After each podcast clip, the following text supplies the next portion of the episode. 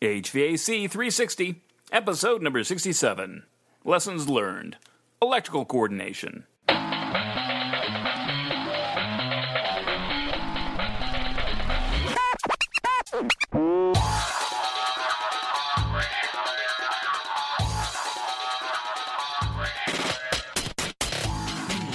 Hey, welcome back to another episode of HVAC 360. I'm your host, Matt Nelson.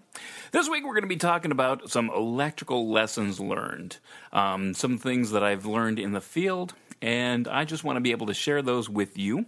Uh, sometimes, you know, you might be like, well, why electrical lessons learned? Isn't this HVAC 360, not electrical 360? Well, Okay, just relax. Um, basically, what I want to be able to do is is there are some things that happen in the electrical world that you know relate either relate to mechanical or you can use it as a kind of a cross training platform where you can kind of identify things that are happening wrong in one discipline uh, and being able to. Um, and it's not even wrong, you know. I mean, I, I guess that's a, a, misconception. It's not wrong. It's just poorly coordinated. It doesn't go as smoothly as it possibly could, and that's kind of what I'm here to, you know, to kind of you know, identify that for you and kind of flag it, and, maybe you can use it and bring it into HVAC, and because there's a lot of different things that um, are commonalities in what I'm going to be talking about and things that go on in HVAC. So, but first, before I hit that let's go into thank our sponsor again. Uh, is the Building Commissioning Association. I am so happy to have the Building Assist- Building Commissioning Association sponsoring HVAC 360. If you're involved in the commissioning aspect of uh, the built environment at all, the BCXA they're the really the you know where it's at. So if you want to get networking, you want to get training, uh, you want to do conferences, you know this is the first stop shop. Um, you know I'd encourage anybody who's who is being um, that is their livelihood, being a commissioning authority, go to the BCA, BCA's website at bcxa.org, sign up as a member, have your company join. Uh, you, the, one of the things that's coming up as far as training, their spring webinar series is winding down, but you still have one more chance to be able to uh, be able to kind of access that information, and that's uh, June 19th, uh, 2013, is uh, going to be the commissioning of grounding systems for mission critical facilities. Again, these are kind of some of those facilities where you know we're talking electrical here. Um, you really can't get wrong because if it goes wrong, then it, it's it's really bad for everybody. Um, you know, it's it's one of those things where they trust professionals uh, like professional designers, professional contractors, and professional commission commissioning authorities to be able to identify and make sure that all the building systems are working correctly in the first place. So, if that's something that you do as a matter of uh, daily practice, check it out. Or again, you know, if it, even if it isn't, and it's something of interest, go ahead and just kind of you know sign up for the course and, and learn from that because there's a lot of things that you can apply uh, in different ways to what you do, even if you're not dealing with mission critical facilities all the time. There's always some good lessons to learn.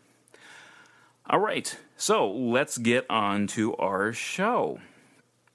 All right. Basically, I again, I want to be able to uh, raise the awareness. You know, this this is not really always kind of uh, tales with happy endings, shall we shall we say?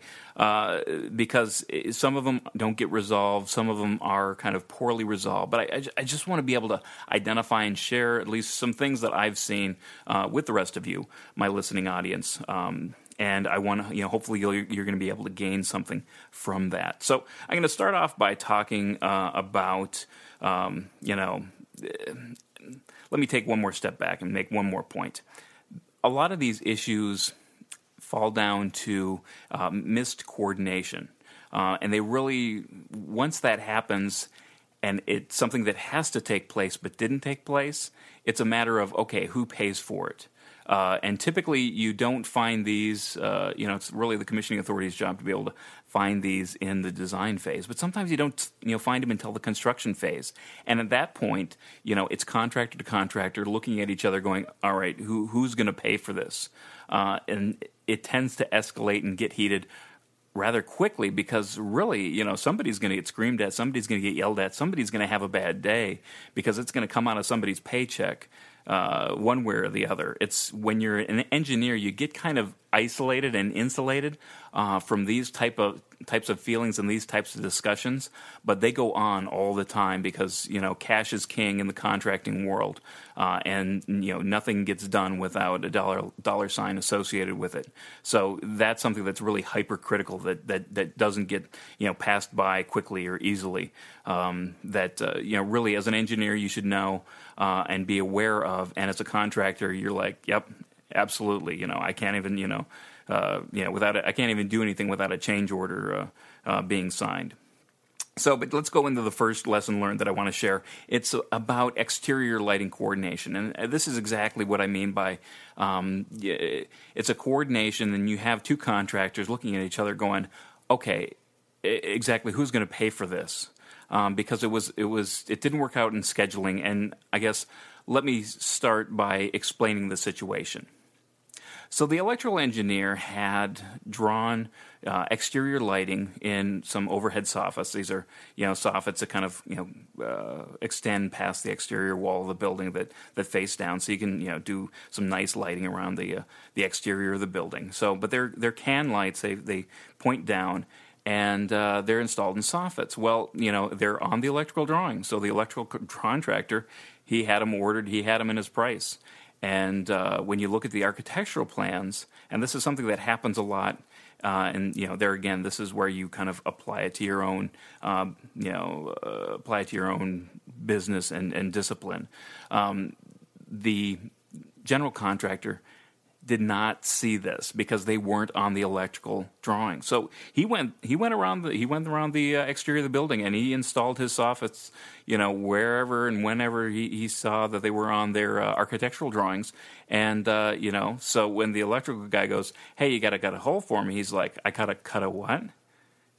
They just stare at each other and go, "Okay, well, who's going to pay for this?" I got to have a guy. You know, it's like they don't happen by magic. I have to physically pay a guy to go out and cut holes for each one of these uh, each one of these downlights, ex- one of these exterior can lights. And you know, if you need access uh, to any other places, uh, you know, say you have an electrical conduit coming through the wall where you need to get access to temporarily to be able to kind of uh, wire these things, you know, that's additional holes. And it's it's not only that; it's patching. It's it's you know, there's access doors that, that might be involved. So there was this kind of this big discussion about exactly who you know pays for all this and, and you know where it's going to go. And again, it's it's like you know the the electrical contractor says you know here's my set of drawings. I'm, I got my blinders on. I'm just looking at that. General contractor is doing the same thing. The electrical engineer and the architect didn't kind of cross coordinate, and everybody kind of had their head down. If they only had shared, okay, hey, I need to put these in ahead of time, it probably could have just gone away. It probably could have been handled, you know, as they're putting it up, they put in an extra hole, not not a big deal. They have a guy in, in there anyway. So, but after they had it installed, and you know the electrical contractor was a little bit late. His his fixtures got delayed, so he was a little bit late to the party, and he didn't bother coordinating that, that with the uh, the general contractor and obviously, you know the the the uh, uh, you know the, the construction manager, the the owner's rep is, is sitting there going, "Hey, the owner's not going to pay for it. You know, it's on the drawings. It's it's you know either the contractor's going to pay for it or the architect's going to pay for it. And typically, you know, these things, unless it's a serious issue, don't necessarily get escalated um, to have the architect pay for these things and go to a, like a or a, the engineer rather, um, either or." And have them go to some sort of errors and omission insurance. Uh, most of the time, it's going to be handled by the contractor, which you know, there again, it's is it fair? No, it, it should have been coordinated before that. All right, let's move on to the next one. Here's one uh, where we had a uh, air handling unit that was put on the roof, and the the one end of the air handling unit, which you know, it sometimes happens. Uh, the basically the one end of it is all sort of electrical connections, controls connections, and you know, in the U.S. it has certain safety requirements. You have to be back a certain number of inches, you know, clear from these panels.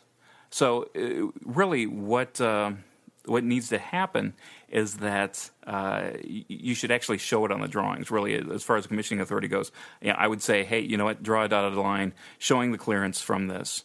Um, so I guess the one thing when you put a unit on a roof, the first thing that architects wants to do is cover it up. They say, you know, this is kind of blasphemous. It's it's you know doesn't doesn't match with the architectural design or the the feel of the building. Let's cover it up. You know, that's the first thing they got to do.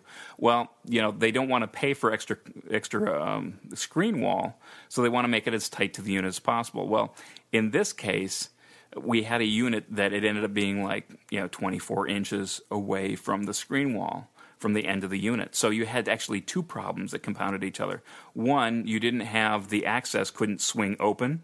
It would actually hit the screen wall, so you couldn't open it up fully.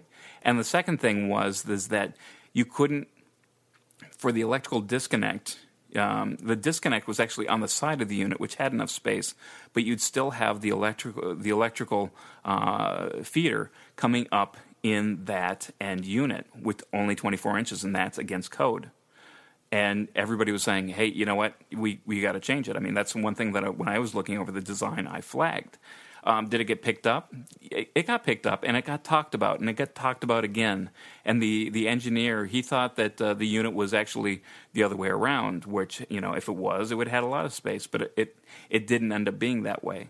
And a lot of times, you know, depending on your situations, you could end up the what what tends to happen is units they don't necessarily get bigger in cross section, depending on the manufacturer that's specified uh, and what actually gets ordered. They actually kind of grow in length, grow and shrink in length, depending on the sections and and how big those sections are. So that can kind of be variable in your design. So you got to be really hypercritical about exactly where that is, where the electrical you know disconnects are, and being able to safely access those. Because obviously, you know, it, this this is a safety issue.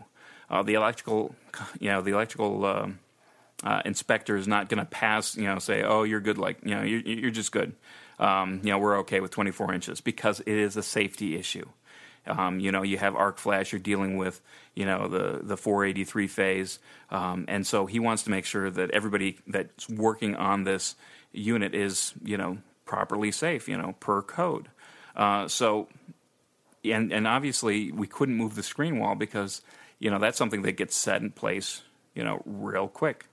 So at least you know the one good good news about this story is that, uh, and it hasn't been resolved yet. I I'm currently working on it, but it hasn't been resolved yet. But at least you know the electrical connection has not been you know fed into the unit. So if there's something that we're trying to get the electrical, here's what we're doing to kind of resolve it.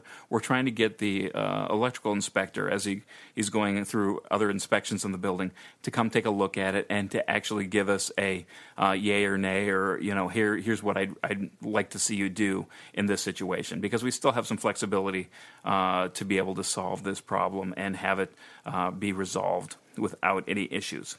So again, you know, uh, that one does have some electrical or uh, HVAC relevance to it, but you can see that, um, you know, with accesses and, and, and making sure that the clearances are right, uh, it, it plays a, a, critical role. You just, you know, you're, you're limited to the amount of space that you're given by the architect to begin with.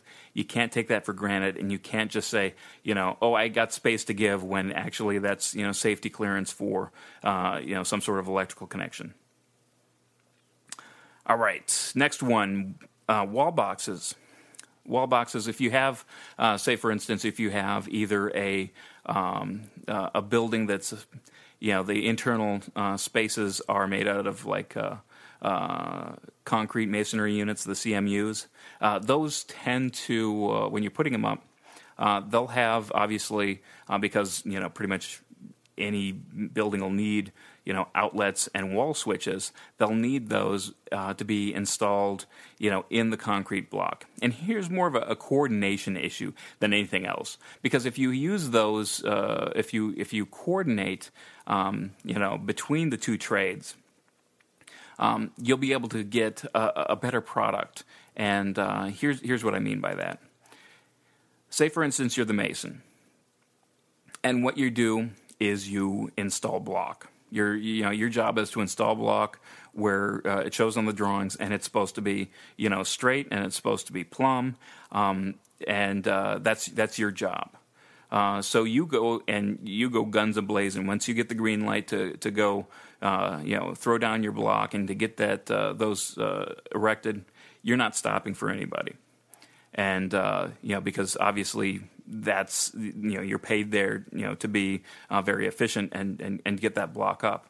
Well, if you put the block up and you didn't account for the fact that hey, I need an outlet here and a a switch here um, those tend to be, uh, you know, you need to have, you know, uh, a metal box and a conduit coming out of the top of it, at least to get it up into the uh, the plenum space, into the ceiling.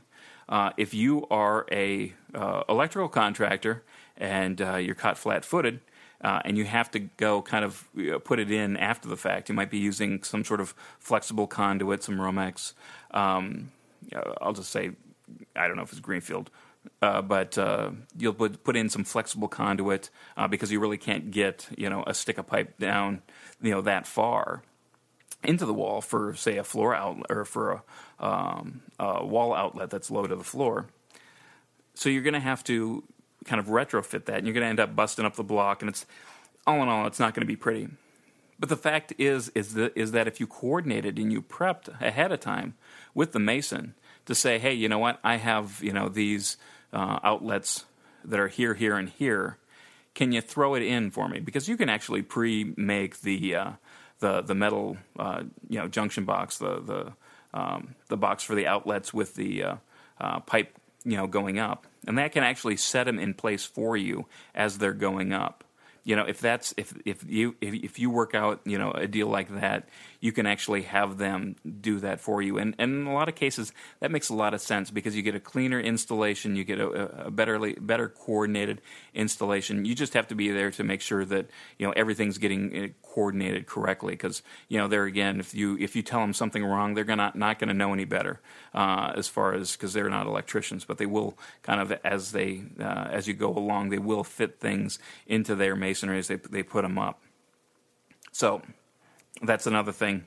Uh, you know I, I, I, I say this and, and you know it's coordinated and it's things like that but really it's it's a it's a matter of construction. And and that's one thing that you really don't have a good feel for especially you know being a, a, younger engineer. You don't know exactly what comes before what and how quickly things happen. Um, you know just to kind of you know, it, it really is one of those things that it seems if you if you visit a job site, it may seem that nothing happens for a long, long time. But when something gets green lighted, where you know you can start putting up block, you can start uh, you know you know putting up the uh, interior uh, you know drywall. Once they get the green light, these contractors go to town and you do not have you know two seconds to waste if you want to get something coordinated because you really need to be on the ball. So it, it, it, it's just one of these kind of this you know speed to the next stoplight kind of things uh, you know with the contractors just to make sure that they they get an area done and they get it out and they get it ready so they're not holding anybody up. So let's move on to the next one. Floor boxes this one was um, uh, it's it's a little bit tricky. It actually had more to do with uh, technology, but I kind of shoved it in here with electrical uh, to begin with. Um, just to you know, start out the conversation by saying drilling holes in concrete floors is expensive. Uh, you know, I mean, it's not it's not prohibitively expensive like oh my gosh they never do it. But it, it's expensive in the sense that you know if you have to drill an extra one it really is you know it, it's a significant price. I mean you know i don't know what exactly what it would cost but you know if i had to throw a number on it maybe a thousand dollars or something like that. But you know it, it is it is expensive to have somebody drill through a concrete floor. Um, well maybe not a thousand dollars but it, just seems anything in construction what does it cost to change? Oh it has to be at least a thousand dollars. Um, sort of like a you know a running joke, but putting something in the floor is a very specific, very uh, demanding, and a very exacting kind of thing. Um, so, what happens if you get it wrong? What happens if you have a floor box that you ordered and it's one size, and then it comes into the field and it's another size? I mean, essentially, you have to re-drill all these floor boxes. And you know, when it, depending on how many floor boxes you have uh, for these inlets and outlets, it could it could vary uh, from job to job. But you know that was that's exactly you know what happened uh, is that it was the design was designed around one specific floor box, and they got a different type of floor box. So they had some issues, and I think they had some scrambling around to do, and they finally got a floor box. But now they got one that fit in the hole. Uh, and there were there was also you know if you have floor to floor you have some issues about fire stopping. You know if you have if that's uh, your type of construction you have to be really aware of fire stopping and how that fire stopping is addressed in that floor box. Because again it's a hole through a penetration and a lot of times that floor is a fire rated assembly. So moving on to the next next little bit. So now that you got the floor box in and it's, it's appropriately fire stopped uh, between levels. Now you got to get the cabling in. So this became the next issue: getting the cabling in. Was there enough room in the box? Uh, was it too shallow? Was it deep enough?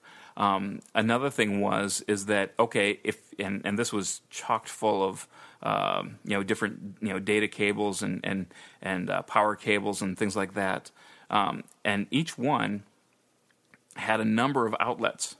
So you could actually technically get everything to fit, put it in, put it in place, but it's one of those things where the connections were angled, so you might not necessarily get all the different, you know, you couldn't plug everything in all at once. You might have to, you know, plug in just a couple of things. So you know, there again, it's it's one of those things that has to be thought through. You ended up with uh, you know something, and there was a, a, a, big discussion about you know exactly you know how you could make it fit and and, and how it would face and, and what the orientation was and was it the right thing and, and, and they went over and over again um, with this, and they finally got it resolved. But you know, air there again, it wasn't cheap, and it, it it was one of those things that you know, as a contractor, you don't really get paid to sit around and think about different solutions to problems that you have. You tend to have enough money in there to, you know, buy the parts that are specified on the drawings, put them in once, you know, test them, and you're good to go. That's that's what you have uh, money in there for. And then, you know, if if that doesn't happen, if there's something that you say, well, you know, it's a means and methods, I'm just going to put it on the electrical engineer or the electrical contractor to figure it out. You know what? Sometimes that's not really fair it, it's it's taking away from their bottom line. You're you're taking the easy way out uh, by putting generic notes on drawings um, and you know saying, hey, they're going to fix it in the field. When it's something that you could have thought about just a little bit more and kind of maybe detailed out uh, and, and, you know and uh, been very critical because it's it's easy enough to say, okay, I'm going to put you know these ten outlets in this hole and put it on a plan note. But if you don't, if you can't do it in reality, then you're kind of doing a, a, disservice to you know your profession, and you're you're really trying to you know pull one over on the contractor if you don't have that thought through all the way. So just ask you know ask somebody if you have any questions about exactly you know the orientation and can you actually plug everything in, uh, because I know that that's been an issue. So. Uh, one more uh, for the for the record books. Uh, another one that I had, and this is this this always gets me. Um, definite, uh, definitely a classic. But it's about being rushed uh, for a job. Um, you're behind as an electrical contractor. You're trying to get you know caught up, and you need the electrical inspector to pass you. Otherwise, you're going to hold up a lot of other work. Um, and this happened on, on one of one of the particular particular jobs that the electrical contractor said, okay, I know that if the electrical inspector is going to go around and he's going to look up in the ceiling, he's going to see uh, junction boxes open, that he's going to flag it and he's not going to pass me for an above the ceiling inspection. And if you didn't get the, you know, if you couldn't button up the ceiling, then the finishes couldn't go on. There's a ton of other work that you can, you know, uh, be held liable and responsible for. And this one, uh, if you do that, you know, when I say holding up work, that should equal back charges and delay claims uh, to you. That should send off some some big you know bells and whistles. Again, people when they get the green light, they like to go go go. If somebody stops this train in the middle of their go go go, they have to get paid because they have people that are just sitting around waiting to do work um, because you've already coordinated that. Um, and again, big money issues. A lot of a lot of angry people. A lot of you know unhappy uh, unhappy contractors. So you got to be able to make sure that, that that happens. So what they did to solve this problem, and uh, solve, I'll use loosely. What they did uh, to get past the inspection, let's just put it that way, is they covered up all the all, all the outlets and uh, you know they, they they closed up all the junction box covers so everything looked right. If you didn't open it up, there wouldn't be a problem. And you know what? The inspector went through. He thought it looked fine. You know, and he passed them. And so, you know what? The train kept going. Nobody got nobody got delay claims, nobody got back charged. They kept going. Fast forward to the end of the job. What happened, you might ask? Well, we'd go into a room and we'd be like, "Where are the outlets?" We'd look around at the uh, the wall and we'd look at the at the drawing and we go, "You know what? There's supposed to be four outlets in this room, one on each wall. There are only two. What happened?" Well, I tell you what happened. The drywall guy, uh, the electrical contractor, never coordinated with the drywall guy, and the holes never got cut for the outlet boxes. You know, there were conduit in the wall, but there wasn't, you know, there wasn't any spot uh, to cut the junction or the, uh, the, the, boxes for. Um, also, we'd go through and we'd, you know, plug in our outlet testers and uh, there'd be no power. We were like, is the circuit not on? No, everything at the panel is turned on. Come to find out, guess what? You know, they closed up all those junction boxes in the ceilings. They didn't have any wiring in them. So they had to go back through and eh, basically, you know, rewire, reconnect, finish their work after the fact. And, you know, it, it probably took them 10 times as long to finish their work as to actually get it done in the first place.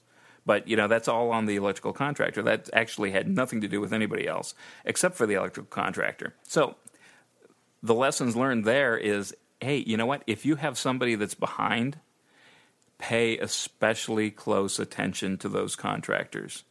Um, there's more than likely going to be a situation where uh, they didn't do the right thing, or they were trying to cut a short, you know, take a shortcut, or somebody forgot the coordination. Um, you'd get up. I mean, because ultimately the work is directed by a project manager, and when the project manager gets stressed and he, you know, he can get forgetful, uh, you know, and if he's not, you know, kind of a uh, an A team kind of guy, you know, if he's not the best that the contractors have, and you end up with a, a, a B team or a C team player, uh, you could end up with some uh, pretty substantial problems. And that's really, you know, what uh, you know what you want to avoid. Uh, but just be aware of that situation, you know, and it goes pretty much for every contractors. You know, if they're rushed, the chances of getting less than professional work is much much higher. All right, so that is it for this week. I just wanted to uh, get a podcast out and, and, let you know and uh, share that information with you. Hopefully, uh, you enjoyed it. If you know somebody electrically, uh, maybe you're going to share these stories with them as well. Go ahead, you know. If not, hey, I always encourage cross training because, again, like I said in the opening of the show, it's one of those things where you know you can learn about it and apply it to your own job. So, great things to do. Again, thanks for listening. Thanks to the BCAA, the Building Commissioning Association, for sponsoring the podcast. Uh, if you like the episode, the best thing you can do is pass it along. I appreciate each and every one of you. Uh, you're the top 3%, as I've said many times. Those people who are trying to continually improve themselves and listen to great content, and hopefully that's exactly what you're listening to right now. I appreciate some of the feedback. If you want to give me feedback, or if you like what you hear, or you like, didn't like what you hear, or you disagree with what I hear, uh, what you hear, uh, please you know drop me a line. Uh, you can reach me at matt at buildingx.co uh, if you want, and uh, I really appreciate anybody who's willing to leave a uh, iTunes review, five star review, or something, you know, review me in iTunes. I'd really appreciate that, I, and I'll give you a shout out when I see it. So. also, if you want to follow me on Twitter, it's at BuildingX. I infrequently Twitter, but I uh, I do get an occasional tweet out. And uh, if you want to uh, connect with me on LinkedIn, I'd love to connect with you as well. Uh, that's at Matt Nelson PE on LinkedIn. So remember, until next time, know what you build and share what you know.